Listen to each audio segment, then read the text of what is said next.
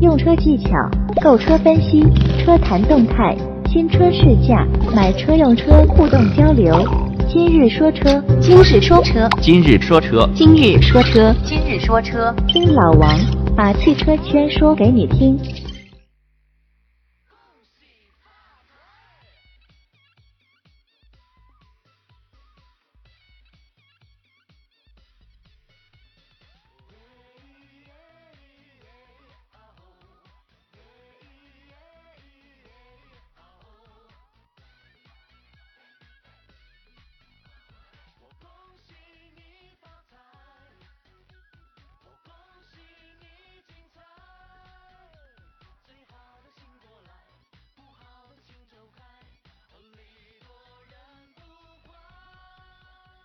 欢迎收听今日说车，我是老王。时间过得真快啊，一眨眼都过新年了。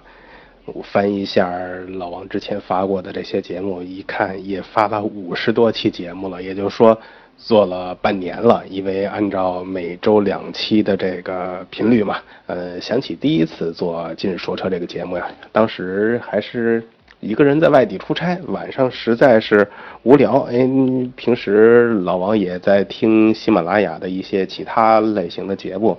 哎，当时就想要不要自己也录段声音，呃，感受一下喜马拉雅这个网站呀，到底好不好用，什么情况呢？哎，就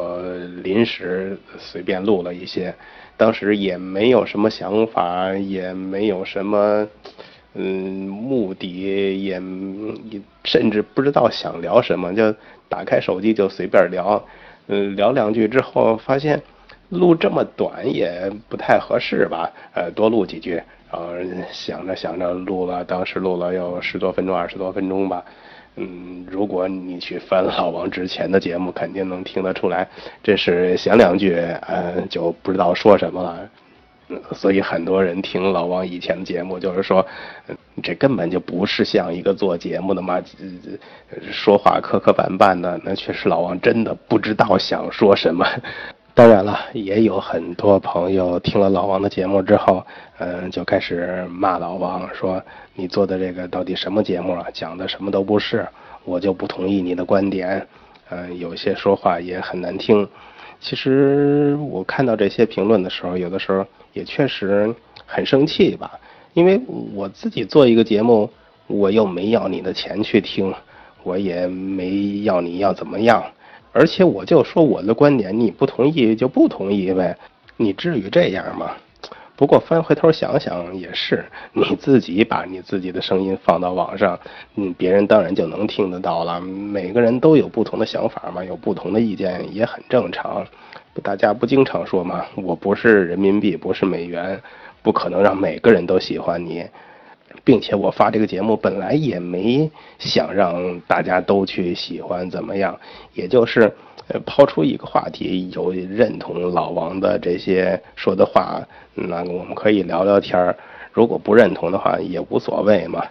而且从老王发布节目的初衷，也没想有多少人来听这个节目。嗯，就是出于好奇心，想发发玩嘛。那后边的话，哎，发现节目发布上去之后，竟然有一些朋友想去听，愿意听。呃，可能后边老王甚至也会去，嗯，提前想一下我想说什么，甚至简单的列一些提纲去说。呃，当然最后还有朋友说录的这个声音音质太差了什么的，因为老王以前就是啊凭空拿手拿着手机去录，嗯，到后来呢还插上耳机拿耳机去录，当然音质还是很差呀。所以这次老王自己买了个话筒，虽然很便宜啊，本来也是玩的嘛，买了个话筒可以试一下，不知道这次录出来的这个音质会不会稍微好一点儿，嗯。因为第一次发布节目是在喜马拉雅上嘛，所以翻一下之前的这些记录，哎，真是聊了很多，讲了很多，也有不少的朋友，嗯，加老王的微信，进我们的这个微信群一块儿聊天儿，确实挺不错的。而且翻一下，呃，喜马拉雅的数据的话，一看现在也有，嗯，短短一段时间，将近两千个粉丝。而且去看其他几个平台的节目，可能这个量又更大。有期播放量啊，在别的平台的这个数量，甚至就远远超过了喜马拉雅的这个量，所以，呃，甭管老王真正聊的怎么样啊，嗯，老王还是挺高兴的，至少老王也是认识了不少朋友，而且老王以这种没有任何目的的闲聊，我觉得这样交出来的朋友更单纯。我也不像某些自媒体一样，呃，为了扩大自己的粉丝数，考虑到后边的盈利什么。老王又不是吃这碗饭的，老王一本来我就不是什么专业主持人，也不是什么专门做自媒体的，纯粹是玩玩而已。而且无意中翻了一下喜马拉雅后台的这个排名啊，老王居然在汽车类别里边。也排到了第十二名，而且是某些时段甚至到了第四名、第六名。我翻一下这个总数据，前边呃排名靠前的有有哪些？汽车立体声，然后就是三刀的几个节目，参谋长说车，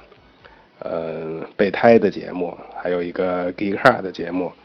也就是说，前十名里边的话，几个专业的媒体节目、媒体栏目，还有几个大咖，而且他们很明显都做了很久了，做了两年、三年的都有。老王就做了半年，就有这么多朋友支持我，确实挺开心的。也在这儿感谢大家，嗯，祝大家在新的一年，在鸡年身体健康，万事如意。虽然是新年了呀，嗯，老王还是希望在节目里边能跟大家聊聊车。今天的话，简单讲几个呃车的发动机的技术，也就是说，现在我们很多车都考虑到节能减排、节油的技术。当然，我们不再提混动车型，不再提电动车，不再提各类的新能源车型了。我们专门就说这个燃油发动机的一些技术。其实大家都知道，正常你的车里边有哪些节油技术呢？那比较典型的。几类吧，一个是马自达的创驰蓝天，嗯，代表的车型可能是像 B 级的阿特兹，标称的油耗百公里六点几个油。其实这个油耗你去看，作为一个中型车，轴距两米八以上的轴距，四米八以上的车身。标称油耗在六点几，这个数据确实很不错了，很抢眼。其实创驰蓝天技术的话，的确它是把燃油经济性发挥到了一个极致。事实上啊，马自达是所有汽车品牌中少有的拥有发动机、变速箱跟底盘三大专利技术的这个车企。创驰蓝天其实不单纯指发动机技术啊，它是把这个三大件都做出了很大的优化，而且做到了十三比一的这个高压缩比，而且。还能用咱们所说的九十二号油、九十三号油，也就是不挑食，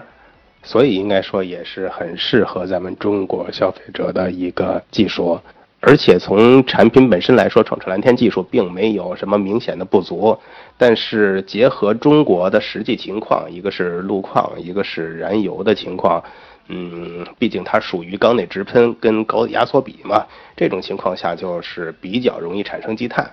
当然啊，这类问题的话，也就是平时多关注你的这个发动机的状况，注意积碳的清理就行了。但创驰蓝天技术，它为了降低残余的气体的温度，一它需要通过一个超长的排气系统，增加路径跟排气的时间，来达到一个降温的目的。这样的话，它排气系统就会占据很大的空间，所以咱们能看到马自达的这些车型。轴距都这么长，但实际发动机舱比同级别要占用更多的空间，驾驶舱也有向后有一定的延伸，所以它也会直接影响到你后排的空间。也就是说，很多买马自达的人对它的第一感受是车体这么大，轴距这么长，但是后排空间，嗯，感觉一般。这就是创驰蓝天咱们能挑出的毛病。说了创驰蓝天啊，就是要谈到跟它类似的一个东西，就是本田的地球梦。地球梦的话，我们说编制吧，编制的百公里平均油耗应该是在七个多，不到八个油，这是实测油耗啊。当然，地球梦的代表作还有雅阁的二点四、飞度的一点五，这都是地球梦的代表作。咱们就以1.5发动机为例吧，它其实是将传统的这种单顶置凸轮轴改成双顶置的凸轮轴，所以它也就能取得比很多1.6自吸的发动机都强大的输出参数。当然，地球梦最大的好处，呃，包括我们最直观的了解到看到的，也就是省油了嘛。当然啊，同样这种新技术跟创驰蓝天一样。也就是涉及到的问题就是积碳的问题，所以本田的地球梦车型，你在 4S 店做保养的时候，一般 4S 店都会建议你加燃油添加剂或者是一些常规的积碳清理的一些养护保养，这也是正常的，可以理解的。另外，我们一定也少不了谈到大众的 TSI 加 DSG 的技术，其实。TSI 加 DSG 刚推出的时候呀，真是铺天盖地的宣传啊！可以说宣传上来讲，认为不是 TSI 加 DSG 就不是好车一样，甚至可以说中国市场的涡轮增压加双离合的这种搭配这种组合，完全就是因为大众掀起的这股热潮，甚至当时都颠覆了日系车才省油的这种言论这种观念吧，认为。大众未来的车，有这种技术的车才是真正的省油，而且确实啊，你看，采用了 TSI 加 DSG 的宝来，它的平均油耗可以做到七升以内，这种来说确实也比较省油了。而且大众的发动机跟变速箱在匹配的时候，它在真正的动力输出时候一点都不弱，你可以很明显的感觉到它的这个动力的爆发。所以在推广初期能受到广大消费者的认可，或者是说很多人的这种偏爱，也应该说确实有它的理由。当然，随着时间的推移啊，我们也更多了解了大众这套技术的不足。最直接的就是它这套技术的可靠性，而且后边大量爆发的 DSG 这种低速顿挫的情况、漏油渗油的问题，其实都是现在很多人非常担心这套技术、这套搭配的一个方面。另外，我们还可以说一下 PSA 跟宝马共同研发的这个 THP 这套系统，它其实的话，比如说应用在标致408上的。四零八也是一个很大的车身了，它的内部空间也很大，它的实际油耗也可以做到八个以内，一般是七点几个升。相比一般的涡轮发动机啊铁制 P 的发动机具有两个涡管，这么做啊可以让涡轮反应更加敏捷。所以铁制 P 最直观的就是对涡轮的迟滞的优化。最低一千转就可以开始接住，从一千转就开始工作，一千四百转就可以输出全部的扭矩。这就意味着你在市区中低速行驶的时候，就会有非常好的动力响应。那动力好，响应快，那覆盖全段转速区间，这三个优点同时出在，这三个优点同时出现在一台发动机上，确实非常的难得啊。当然，它也有不足之处，就是直到现在啊，THP 的发动机。似乎还没有发现什么重大的问题，而且直到现在啊，其实 THP 的发动机似乎也没有出现什么太大的问题。但是好像这项技术已经也是有一段时间没有升级了，没有更新了。也就说，未来它还能不能持续保持它这项优势，就看 PSA 到底想怎么做了。前边本田都说了，当然也顺着说一下丰田啊。其实丰田在自吸的发动机上也做得很不错，它在这种动力的线性输出、经济性、可靠性也都做得很好。比如说卡罗拉或者是凯美瑞，对于它这种车型来说，呃，甭管是紧凑级还是 B 级车，它的油耗控制的其实都是属于这个级别中中等偏上的。当然，丰田的这类发动机在嗯，加速的中段的时候，有轻微的感觉到扭矩的不足，也就是说，动力上并不具有太明显的优势。嗯，总体来说的话，我就觉得丰田的车更适合这种追求舒适或者是家用吧。虽然说你说凯美瑞它是一个商务型的车型，但从它的驾驶感受来说，